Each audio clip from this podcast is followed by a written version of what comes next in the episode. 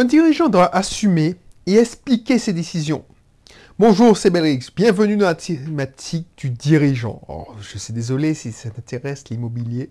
Je vais encore parler de ça pendant longtemps. Donc, reviens le mois prochain, reviens. Mais franchement, même si ça t'intéresse pas vraiment parce que tu es salarié, écoute, tu vas pouvoir comprendre certaines décisions de tes managers, de tes dirigeants, et tu vas pouvoir, on sait jamais, tu seras peut-être amené à diriger une entreprise un jour, et ça t'aidera. Tu te souviendras que Belrix avait vécu cette situation-là. Belrix, donc moi, en l'occurrence, parce que bienvenue si tu ne me connais pas, je m'appelle Belrix, entrepreneur, investisseur, je gère plusieurs systèmes, plusieurs entreprises, certaines entièrement numériques, certaines, voilà, terre à terre, auto-école, par exemple. C'est une entreprise classique, quoique elle se digitalise. Donc voilà, n'hésite pas à t'abonner et à t'inscrire dans un de mes cursus. Donc ta émission fait écho. Donc n'hésite pas à revenir sur quelques émissions en arrière, pour que tu puisses comprendre et suivre le déroulé de la réflexion. Je te disais qu'un dirigeant, lui seul, doit donner la direction. Ça ne veut pas dire qu'il doit donner la direction en n'écoutant personne. Quand on dit « lui seul doit donner la direction », c'est-à-dire qu'il peut écouter, il peut prendre l'avis de plusieurs personnes, mais à la fin, c'est pour ça que je dis que c'est une monarchie de droit absolu, à la fin, c'est lui qui décide. Même si tout le monde lui dit « mais tu vas droit dans le mur », il doit assumer. C'est pour ça qu'il faut assumer. Parce que plusieurs fois, j'ai pris des décisions contre-intuitives. Les gens ils me disent que je suis fou. Et ça a été le truc gagnant de chez gagnant. Plusieurs fois. Mais c'est vraiment plusieurs fois. Quand je décide, avec mon épouse, de mettre les prix les plus chers de Martinique, tout le monde dit qu'on va droit dans le mur, qu'on vient d'arriver, qu'on personne ne nous connaît, pour qui on se prend. Mais tu assumes tes tarifs parce que c'est tes tarifs, parce que tu sais que c'est ça que tu vaux. Et encore, elle vaut plus, mon épouse. Et c'était contre-intuitif parce que, allez, 10 ans auparavant, allez, 15 ans, je me serais aligné avec la concurrence et fait légèrement moins cher pour... Non, pourtant on n'a pas été rempli... on n'a pas pris du temps à se remplir. En 3 mois, c'était... Alors tu vas me dire, oui, c'est du paramédical, c'est du médical, des demandes. Mais voilà. Et on a assumé. Et donc toi, tu dois assumer et expliquer tes décisions. Pourquoi expliquer tes décisions? Alors je te rassure, hein, expliquer des décisions, c'est pas faire des polémiques. Parce que moi, j'ai essayé d'expliquer des décisions, mais il y a des gens qui sont butés, qui ne comprennent pas, qui ne se mettent pas... ils sortent pas leurs lunettes. Et ils ne mettent pas tes lunettes, ils ne se mettent pas dans tes pompes, donc ils sont butés et ils sont cons, c'est eux qui ont la vérité absolue et pas autrement. Pourtant, s'ils avaient la vérité absolue, pourquoi ils sont à cette place et toi tu es à la tienne? Mais passons. Expliquer ses choix, c'est pas demander d'être d'accord avec les choix. C'est pas d'être... C'est expliquer comment on est arrivé à ce choix-là.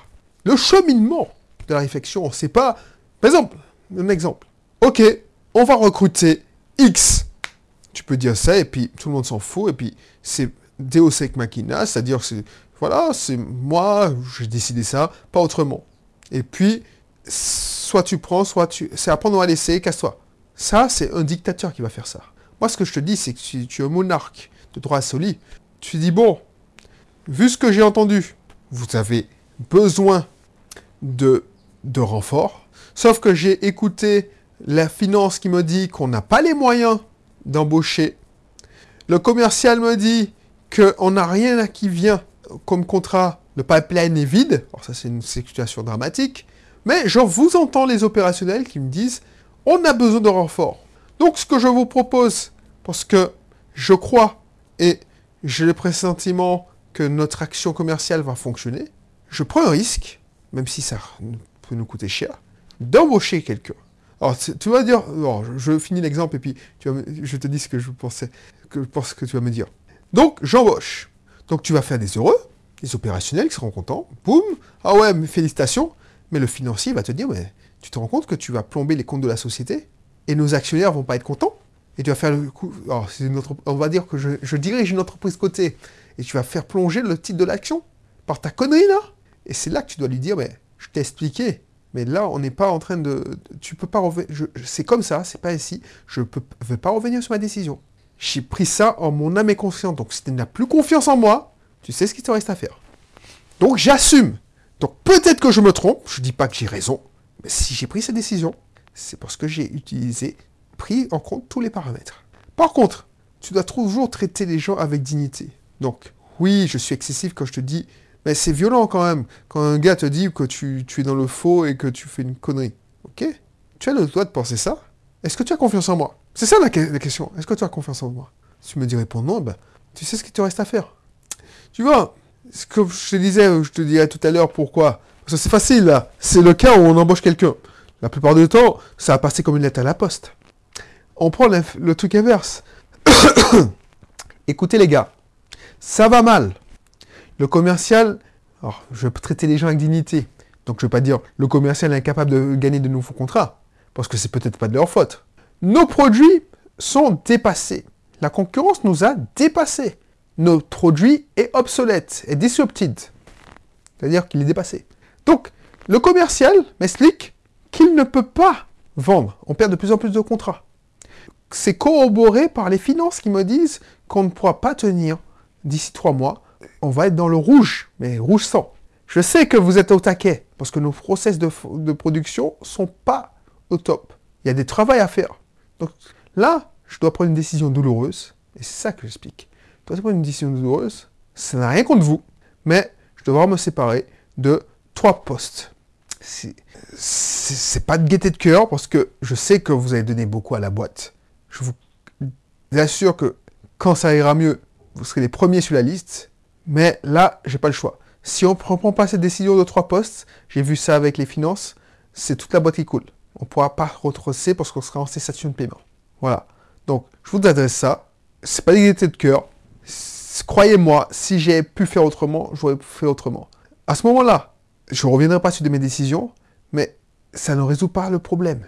Le cœur du problème, c'est pas... Ça, c'est une décision d'urgence pour arrêter l'hémorragie, mais on va pas arrêter le mal.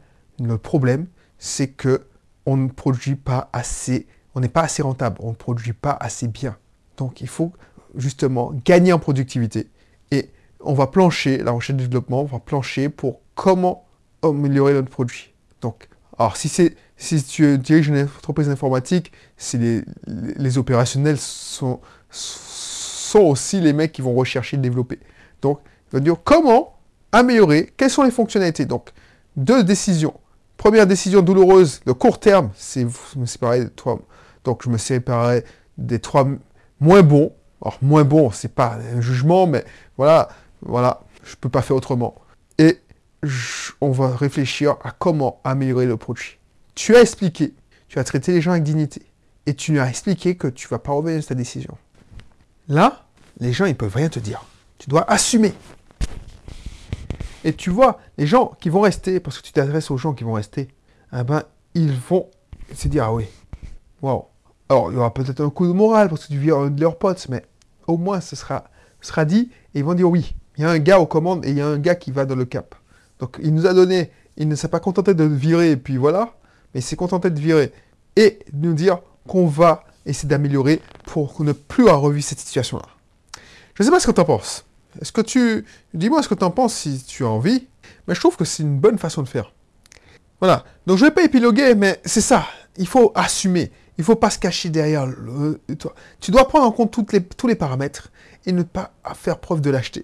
Et expliquer ta décision. Le mieux que tu peux, Voilà, on n'est pas des bons communicants. Moi, je te fais le kéké parce que je suis en train de... C'est un cas fictif, mais si je dois expliquer ça... Je pense qu'il y a un côté... Parce que c'est jamais facile de dire au revoir à des gens que tu apprécies quand même. C'est toi qui les as recrutés ou tu les as pas recrutés, mais tu as appris à les connaître. Puis on a un respect mutuel. Donc ça fait mal. Donc, n'hésite pas. N'hésite pas. Donc, voilà. Et puis, qu'est-ce que je voulais dire avant de te quitter? Si ce n'est pas encore le cas, inscris-toi à mon cursus privé. Parce que c'est hyper important. C'est hyper important parce que je ne suis pas devenu l'entrepreneur que je suis en comptant que sur mon expérience. J'ai pris des raccourcis. Les raccourcis, c'est l'expérience des autres. Des gens qui ont vécu ça avant moi. Donc voilà. Je te dis à bientôt. Et puis, on se dit à... Oui, je te dis à bientôt et puis je te retrouve pour une prochaine émission. Allez, bye bye.